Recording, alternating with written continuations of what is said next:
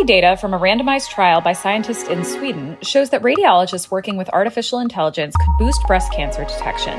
The result could be about a 20% increase in cancers being detected and a decrease in workload for radiologists. This is Pulse Check.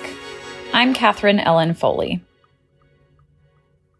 The FDA's advisory committees, a public forum for external expert discussion to supplement the agency's review of medical products, may remain partially remote after the pandemic, the FDA's chief scientist Namandjé Bumpus said Wednesday. At a webinar hosted by the Alliance for a Stronger FDA, Bumpus said that while in-person dynamics are helpful, virtual and hybrid options allow for more inclusion of experts from across the country who may not otherwise be able to participate. She also said that she wants to make sure that the agency leverages these experts to have broader scientific discussions rather than focus on topics that conclude with a binary vote. Today, the CDC's Advisory Committee on Immunization Practices will meet to discuss a new monoclonal antibody to protect infants in their first year of life against the respiratory syncytial virus. The antibody, made by Sanofi and AstraZeneca, received FDA approval earlier this year, and it is the first protection available for babies who are vulnerable to severe disease. The companies have said they're prepared to supply the antibody ahead of the upcoming RSV season this fall and winter. The FDA is still reviewing a maternal vaccine from Pfizer that could also grant infants protection. And a new report shows that maternal care deserts have been growing across the country, putting maternal and infant lives at risk. Alice Miranda Ollstein is here to tell us more. Good to talk. So you dove this week into a pretty scary report from the group The March of Dimes. What did it say?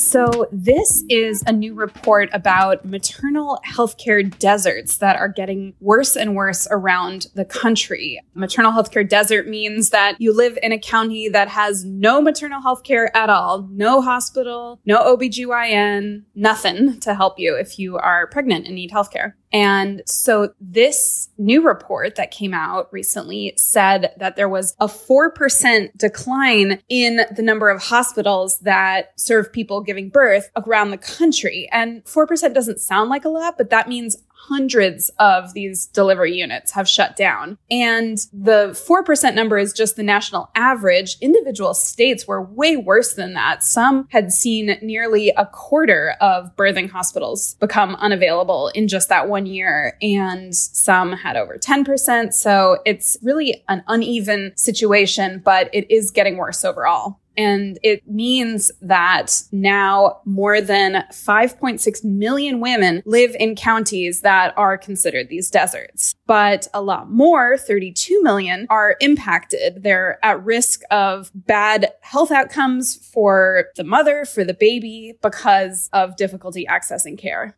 Yeah. Were there states that stuck out to you as being like particularly bad?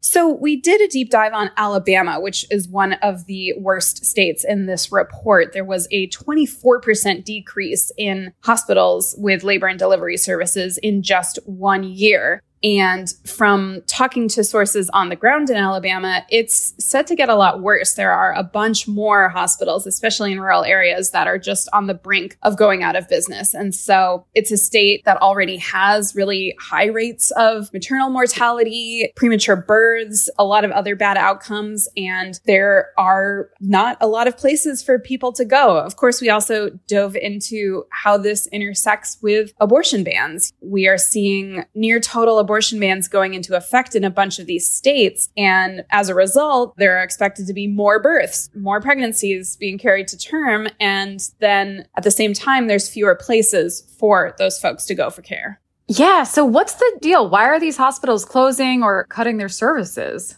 There are some factors that are kind of true across the board. So one is just sort of a mismatch in finances it's really expensive to provide maternal health care, but it doesn't bring in a lot of money, especially because almost half the births in the country are covered by Medicaid, which pays pretty low reimbursement rates to hospitals and doctors. But even private insurance doesn't reimburse at a rate that people say, you know, matches the cost of providing the care. That's one factor. But also you have a lot of these states, including Alabama, that have refused to expand Medicaid under the Affordable Care Act. So you have a lot of uninsured people who aren't able to pay anything at all. You also have hospitals really struggling with staffing. And there are a lot of factors there, you know, COVID burnout, just difficulty recruiting people to come live in rural areas that might be seen as less desirable. But also going back to abortion bans, this is absolutely a factor from folks we talk to. So in the story, we dig into Idaho, which is one of the states with a near total abortion ban. And folks there were saying it's really driving doctors and medical residents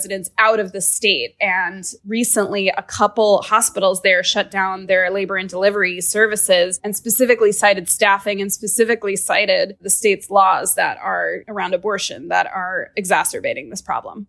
Wow. And wait a minute. I mean, this data was coming from 2019 and 2020. That was all before the Supreme Court overturned Roe v. Wade. So if this is already what some states are seeing, what do you think those data will look like in the future? And what do you think we may be seeing more of? That's a really good point. This data is a few years old. We won't know the post Roe impacts for a few years yet. It just takes a long time to gather that kind of data. But we are sort of seeing that things are continuing to get worse from some preliminary reports. We're continuing to see hospitals shutting down, hospitals closing their labor and delivery units. And we are seeing maternal mortality get worse in part as a result. We are already the worst among developed nations for maternal maternal mortality. And it's not even close. The numbers are so bad. And so, again, experts are anticipating that as births go up with access to abortion disappearing, plus this evaporation of care options will really be a deadly combination.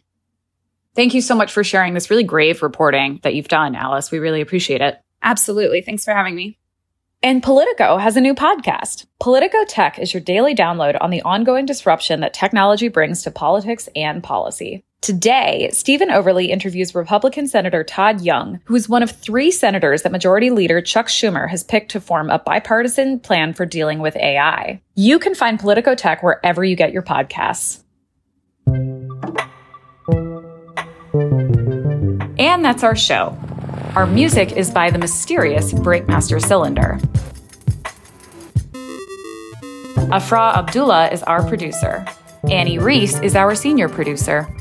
Our healthcare team editors are Eli Reyes, Dan Goldberg, Barbara Van Tyne, Beth Belton, and Shawn Zeller. I'm Katherine Ellen Foley. Subscribe and follow Pulse Check for a new episode every day. And subscribe to our newsletters where you can read this reporting Pulse, Future Pulse, and Prescription Pulse. Thanks for listening.